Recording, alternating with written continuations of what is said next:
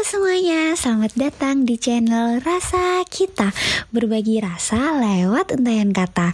Kembali lagi, channel Rasa Kita akan nge-review beberapa karya sastra Baik itu novel maupun kumpulan cerpen.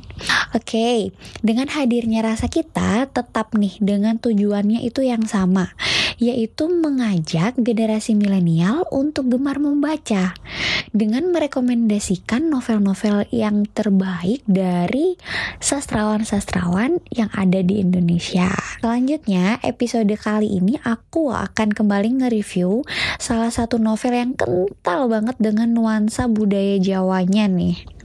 Sedikit mirip dengan novel yang aku review sebelumnya. Uh, novel yang bakal aku review ini judulnya Gadis Kretek. Unik nggak judulnya? Unik ya? Nah nggak hanya judulnya aja yang unik tapi kisah-kisahnya juga nggak kalah uniknya. Langsung aja ya kita mulai reviewnya Novel berjudul Gadis Kretek merupakan karya kelima yang ditulis oleh penulis Ratih Kumala. Dengan covernya berwarna merah pada cetakan pertama dan bergambar perempuan yang mengenakan kebaya tapi di jemarinya sedang mengapit sebatang rokok. Nah, jadi udah kebayangkan pasti ini ceritanya tentang wanita Jawa. Kayak gitu ya. Dan diterbitkan oleh GPU Gramedia Pustaka Utama pada tahun 2012 dengan ketebalannya hanya 288. Kalau menurut aku ketebalan 288 ini uh, standar ya, tidak terlalu tebal dan tidak terlalu tipis. Jadi kayak pas gitu. Oke, okay, secara langsung novel ini tuh ngajak pembaca kayak back to sejarah kayak kembali lagi pada masa perjalanan industri kretek atau rokok. Kretek itu rokok ya yang ada di Indonesia. Nah, bisa juga nih dikatakan kalau novel ini termasuk de ke dalam fiksi sejarah. Berangkat dari kisah nyata penulis, novel ini dikemas secara unik. Yang ceritanya uh, adalah kisah tak sampai antara kedua insan nih yang dibalut dengan nuansa budaya Jawanya yang sangat kental kayak gitu. Nah, novel ini ada dua zaman periodisasi sekaligus kayak gitu. Jadi ada zaman kolonial yang sebelum kemerdekaan dan pasca kolonial setelah kemerdekaan sebagai settingnya ya sebagai setting yang ada di novelnya. Jadi kalian bakal ngeliat kelihatan nih uh, settingnya yang sebelum kemerdekaan kayak gimana dan setelah kemerdekaan kayak gimana. Kan terkadang banyak orang ya yang aku pengen tahu gimana sih uh, cerita atau gambaran pada masa penjajahan itu kayak gimana. Nah, boleh banget kalian harus ngebacain novel ini karena latar tempatnya atau settingnya tuh bener-bener kayak zaman dulu banget deh kayak gitu. Uh, karena apa ya, aku pribadi juga jarang kalau ada karya sastra yang menghadirkan ada dua periode zamannya kayak gitu.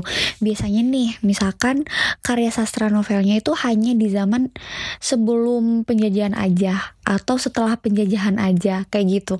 Nah, tapi di sini dua-duanya masuk ke dalam satu novel. Bagus nggak? Ih, keren banget.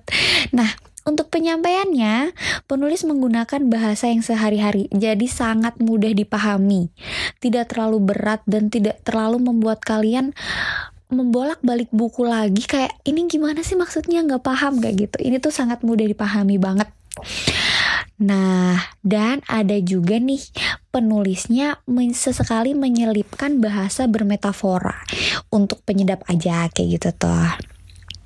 Untuk di awal ceritanya itu menggunakan bahasa ibu kota yang kayak kekinian.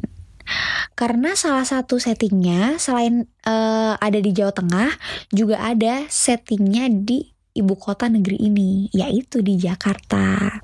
Jadi kalau dibaca kaum milenial, novel ini eh, nggak uh, terasa terlalu kuno ya, tapi masih bisa lah relate karena cinta cinta cintaannya nih kayak gitu. Uh, tapi menurut aku tuh penulisnya banyak sekali menggunakan diksi senyatanya di beberapa bab, khususnya di awal kalimat oh, sebagai penjelas antar kalimat. Kalau menurut aku tuh terlalu sering menggunakan kata yang sama di sebuah karya sastra itu ngebuat bosen gak sih? Kayak ih pakai kata ini lagi, pakai kata ini lagi kayak gitu. Tapi kalau misalkan mungkin bisa di explore lagi kata-katanya nggak pakai kata-kata itu terus gitu kan kita juga bisa menambah kata-kata yang lain kayak gitu untuk tokohnya uh, tidak terlihat ya siapa ya tokoh protagonisnya atau siapa ya tokoh antagonisnya jadi uh, penulis ini tuh kayak melekatkan pada setiap tokoh dengan karakter yang kelihatan juga sisi buruknya gitu kan biasanya ada yang uh, tokohnya bener-bener ini protagonis banget atau ini antagonis banget gitu. Kalau di sini tuh enggak. Jadi uh, ada sisi buruknya, ada sisi baiknya kayak gitu. Kalau untuk bagian favorit aku, selain karakter tokoh yang jelas sangat kuat, udah kelihatan banget dari covernya, ini bakalan karakter tokohnya tuh sangat kuat banget. Tapi aku juga suka di alur ceritanya karena uh, penggunaan plot twist itu bener-bener membuat efek aku terkejut gitu. Sangat membuat aku sangat terkejut. Yang luar biasa dan yang paling penting adalah tidak mudah ditebak. Jadi aku bener-bener gak bisa nebak ini kayak gimana sih kelanjutannya? Kayak gitu.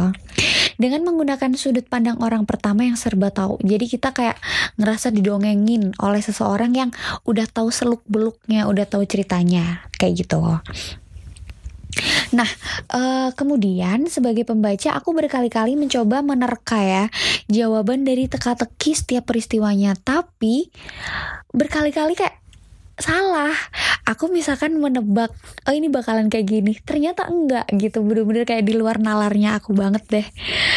Misalnya nih ya, di awal cerita ada Pak Raja, uh, Pak Raya mungkin ya, itu pemilik kretek jagat raya. Tulisannya itu kretek jagat raja. Tapi bacanya itu raya gitu. Memiliki permintaan terakhir sebelum meninggal kepada tokoh utamanya. Yang uh, tokoh utama untuk mencarikan sosok jengyah gitu deh.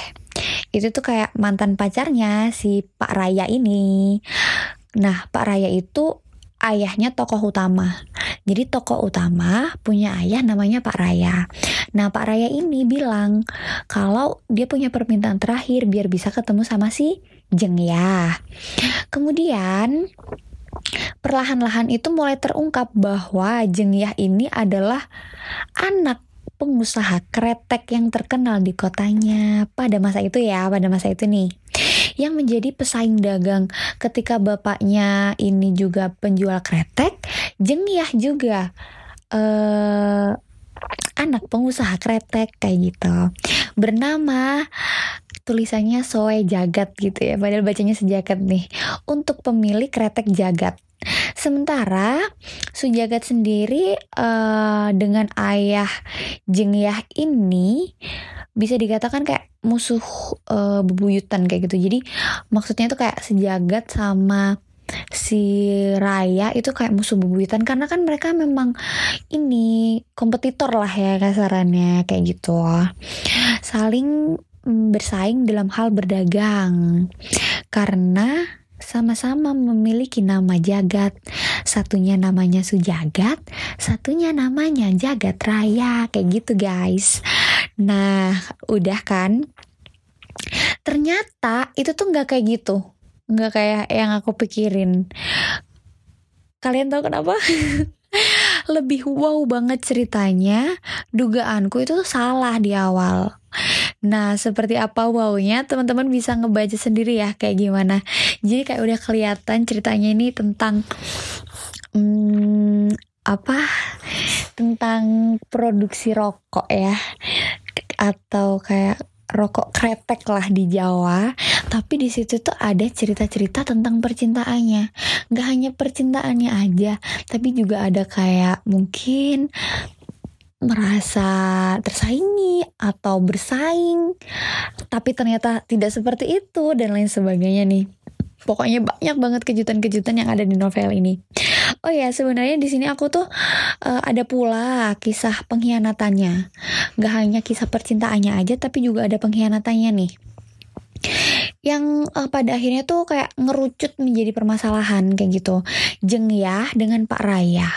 Bayangin Jeng ya dengan Pak Raya. Jadi menurut aku tuh pesan moralnya nggak mudah juga menaruh rasa kepercayaan berlebihan kepada orang yang baru dikenal. Kayak nggak semudah itu kita memberikan kepercayaan kayak kepercayaan itu ibarat kaca ya sekalinya pecah untuk digabungin lagi atau dibuat kembali utuh tidak akan pernah bisa bagus kayak awalnya kayak gitu. Nah, sekalipun itu kepada pasangan sendiri nih. Bukan berarti kalian harus curigaan terus gitu enggak ya. Tapi uh, ada sikap percaya itu kayak nggak boleh terus-terusan percaya banget gitu. Kayak kalian tuh harus bisa membentengi diri kalian sendiri. Karena terlalu percaya itu juga menyebabkan kekecewaan yang berlebihan juga kayak gitu. Sebaik apa pun orangnya minimal harus tahu karakternya luar dan dalam seperti apa. Karena kalau udah terjadi pengkhianatan hal sesal yang didapatkan itu kayak Pak Raya yang menyesal mengkhianati jeng ya. Kayak gitu deh pokoknya ceritanya cinta-cintaannya ya. Nah gimana nih? Tertarik nggak dengan uh, ngebaca novel gadis kretek atau rokok ya? Kretek itu ya.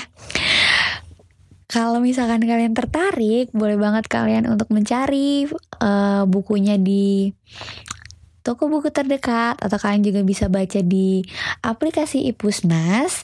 Nah, aku ngerekomendasiin buku ini yang dibaca untuk kalian baca karena ceritanya apik juga uh, kayak kalian bener-bener bisa geleng-geleng kepala deh sampai tapok jidat kalian masing-masing kayak gitu tuh. Nah, novel ini harganya cuma 75.000 aja kalau di toko-toko buku terdekat. Kayak gitu ya. Oke, selamat membaca semuanya. Mari kita tingkatkan minat membaca supaya menjadi generasi Indonesia yang kaya akan wawasan. Terima kasih sudah mendengarkan review kali ini. Sampai jumpa di review-review karya sastra selanjutnya. Selamat beraktivitas.